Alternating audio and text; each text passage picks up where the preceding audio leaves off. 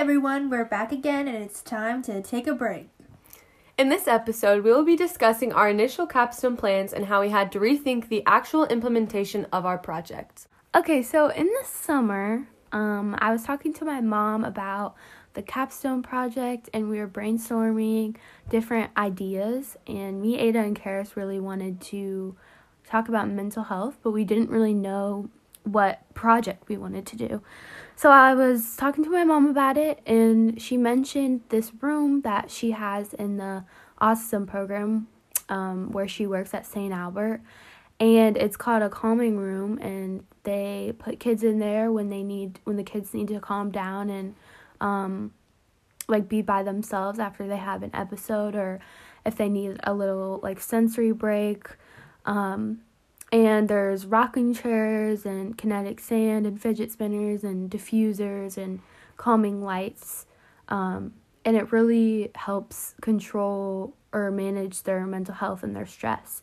Um, so we, um, me and my mom were talking about that, and afterwards, I FaceTimed Ada and Karis and told them about the room, and they really liked the idea. So we thought that we could try to bring a calming room to CJ.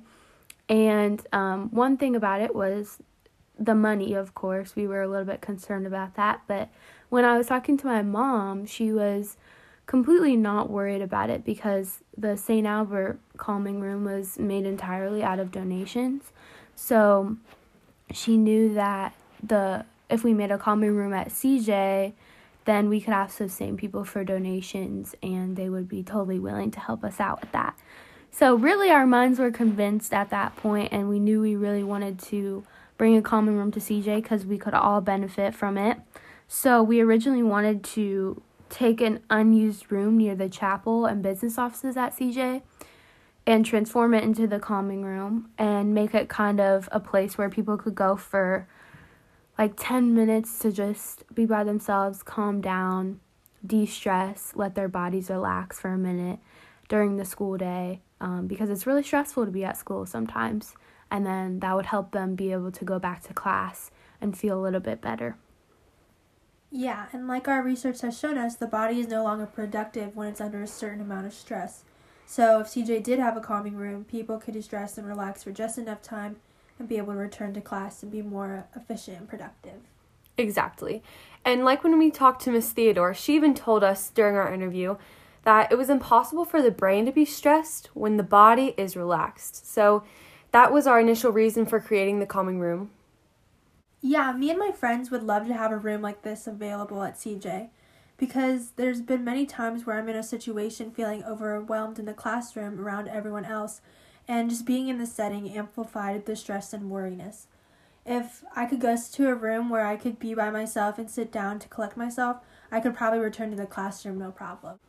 Yeah, I would too. And I can totally see people using this room if they're feeling pressure about doing well before or after a test, or maybe they just broke up with their significant other and need a moment to relax and um, maybe even if somebody has a stressful home situation and it was affecting them at school or maybe if somebody is just tired and run down from too much work and feel like they just need to settle down and take a break for a minute.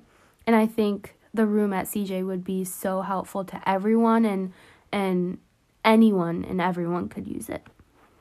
Yeah so uh, that would have been really nice but unfortunately due to covid Faculty and staff have taken up most of the extra office spaces by CJ's administration wing, and pretty much everyone we talked to this year said that the calming room probably would not actually be able to happen. So even if COVID didn't exist, there would still be concerns about safety, like who would watch over the room, how many people would be permitted in the room at a time, and also how long people would be able to stay in the room.